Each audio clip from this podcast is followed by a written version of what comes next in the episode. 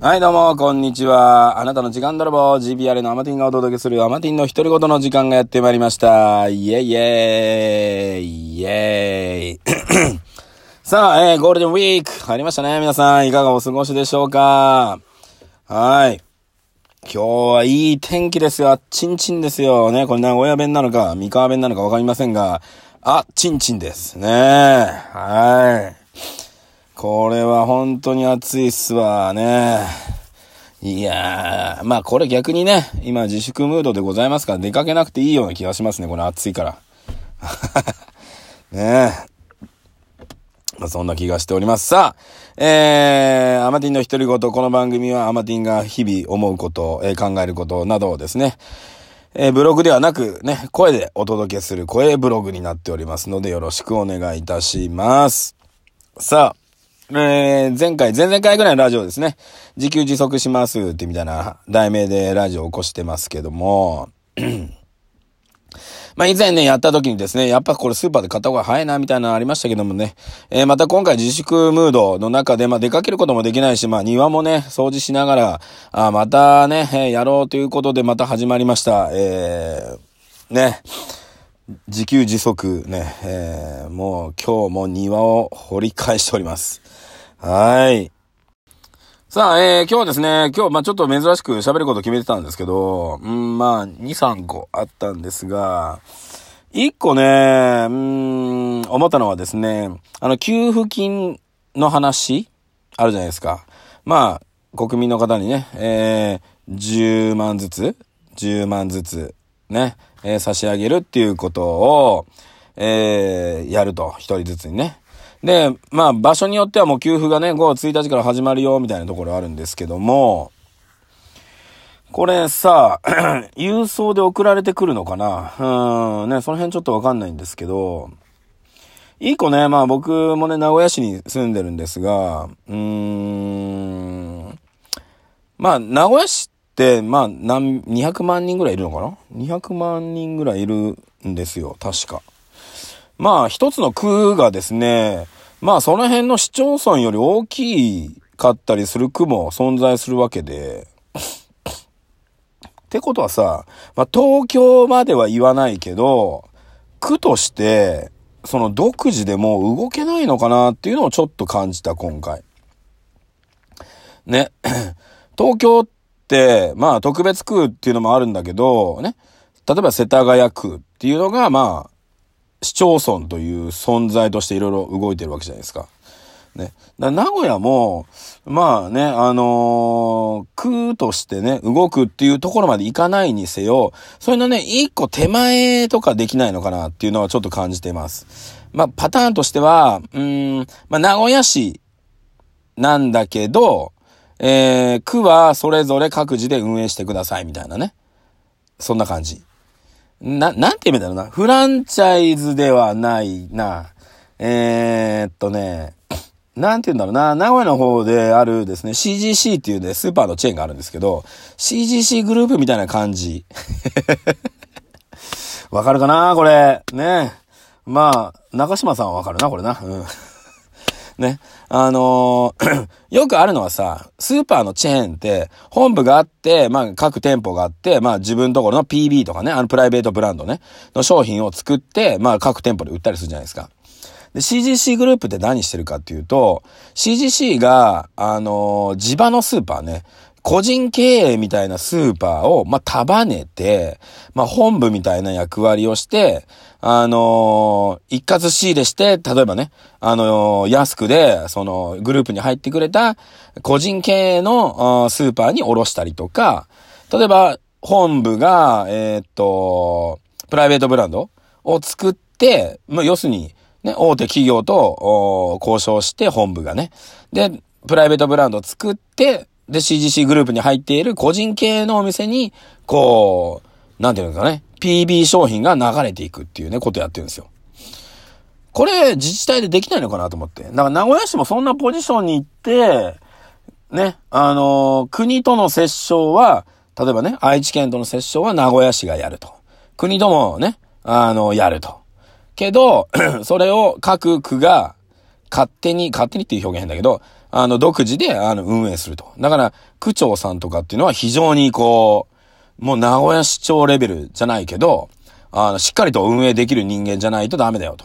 今なんて、区長とかなんてさ、ね、どうやって選ばれてるかすらようわかんないし、うん。選挙なんかあったっけみたいな。あんのか区長の選挙なんてみたいな。ね。なんか、ね、あの、公務員のただ、ただ、ね、何もね、決まったことをただやってますっていう AI に任せれば十分なことしかやってないですみたいな公務員いるじゃないですか。それ早く AI に変えてほしいですよね。うん、だからそういったシステムで 名古屋市動いたら面白いなっていうのをちょっとね、今回非常に感じたなまあ、なぜなら早く10万円が欲しいだけです。まあそういうわけじゃないですけどね。さあ、今回ね、あの、10万円皆さん配るって話があってね、いや、そんなんいらないよとかいろいろな言うこと言うじゃないですか。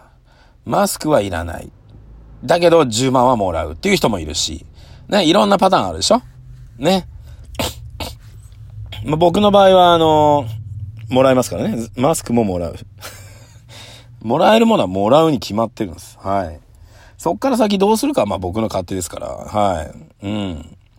で、もしね、あの、マスクもらっていらないって方ね、今自治体が集めたりしますけどもね、あのそこはね、そちらに渡していただいて、で、10万円もらったけどいらないって方は僕もらいます。はい。間違いなくもらいます。そこは領収書なしでお願いします。はい。ね。いらないって言うならもらいますから、私。はい。全然もらいますから。で、どうせ寄付するぐらいだったらもらいますから。もらいますからください。ね。はい。よろしくお願いいたします。ねえ。どうですか皆さん。いや、まあ、10万円はもらうんでしょうね、皆さんね。なんだかんだ言ってね。まあこれね、あの、独身の方だと1人だとね、例えば10万円。そして家庭持ちだと、4人家族だったら40万入るわけじゃないですか。単純に言えばね。いいなってよくね、独身の方言うんだけど、いやいやいやいやいや、独身の人、生きてる間いいなっていうね、家族持ちから思われてるんですよ。ずーっと。ね、稼いだお金自分で全部使えるし、時間もね、自分で全部できるし、ね、そういった、えー、やりたいこともできる。ね。家族持ってる人は、それもやりたいこともあるけども、家族のためにね、お金とかも、時間とかも全部奪われつつ、生きてく、生きてってるわけですよ。いや、こういう時ぐらいは、しっかりいただかないと、やっとれられないって話なんです。はい、本当に。全然、ね。で、プラス、まあね、家族がある子供がいるっていうことは、まあ国の、ね、存続を、ができるようにしてるってわけですよ。表現変ですけどもね。まあ子供たちがね、あの、次の国のね、未来を担っていくわけですから、そういった意味では、しっかりと家族持ちの方、ね、お子さんとかを持っている方に、しっかりと国はね、えー、負担、負担というかね、補助をもっともっとしていくべきだと私は思っております。はい。ね、うちは3人おります。ありがとうございます。はい。さあ。ね。そういうことだと思いますよ。本当にね。まあ、シャル君入れたら4人ですよ。ね。なので、お願いいたします。はい。そして、えー、まあ、この話はね、えー、さておき。一個ね、あのー、すごかったね。皆さんご存知ですか？原油価格。これ、あの、ショールームの時にね、アガチと喋ったんですけど、原油価格がマイナスになったってご存知ですか？これ、世紀の大ニュースなのに、えー、日本のメディア一切報道してない気がしてるんだけど、まあ俺はね、まあテレビもあんまり見ないようにしてるってのもあるけど、ねえ、これ知らない人多いんじゃないかなと思ってて、原油の、まあ、先物のね、取引っていうので、まあ、原油価格でだんだん決まっていくわけですよ。ね、何月物何月物っていう形で原油の価格がね、1バレルいくらって決まっていく中で、えー、3月、あれ4月だったな、4月の時に、半ばぐらいですね。1バレルですよ。マイナス40、んど、いつまで、どこまで行ったかな何ドルまで行ったんですよ。マイナスですよ、マイナス。要するに、簡単に言ったら、お金あげますから原油買ってくださいってことです。表現、表現変かもしれないですけど。ね。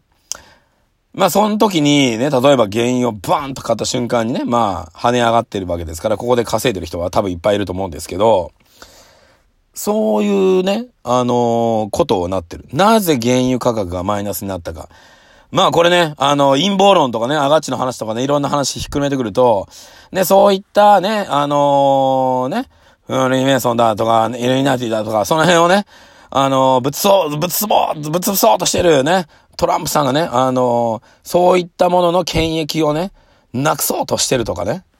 ね、要するに原油の価値をなくそうとか、ね。そういう動きをしてるってことをね、言い始める人がね、絶対出てくると思うので まあ、それはそう、交互期待ですよね。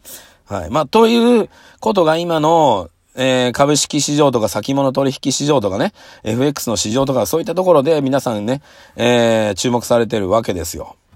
どうですか？ね、お子さんとかね、あの、若い方はわからないにせよね、大人の方、ね、どれだけこういうことを知っているのかっていうことですね。はい。岡谷久美子が死んだ悲しいだけじゃダメですよってことなんです。ね、コロナどうしようね。なんで休みなのに出てんだね、外に出んな、ふざけんな、パチンコやバカ野郎じゃないんです。もっともっと世界は大きく動き、動き始めてますよっていうところをね、見た方がいいですよっていうところですね。そしてね、そんな僕は家庭菜園やっております。ね。そして、えー、もう一個ね、あの、お伝えしたいなと思ったのね、あんまり時事ネタはどうでもいいかなと思ってるんですけど、まあコロナの話よりいいかなと思ってまして、えー、まあね、キングコング西野さんの相方、カジ、カジ、カジワラさんね、えー、YouTuber、カジサックですよ。ようやくですね、ヒカキンさんとコラボしました。ね。でもコラボしたっていうのは何だろうなと思ったら、吉本とウームがコラボした。これも歴史的な話なので、これ、これだいぶ変わるよ。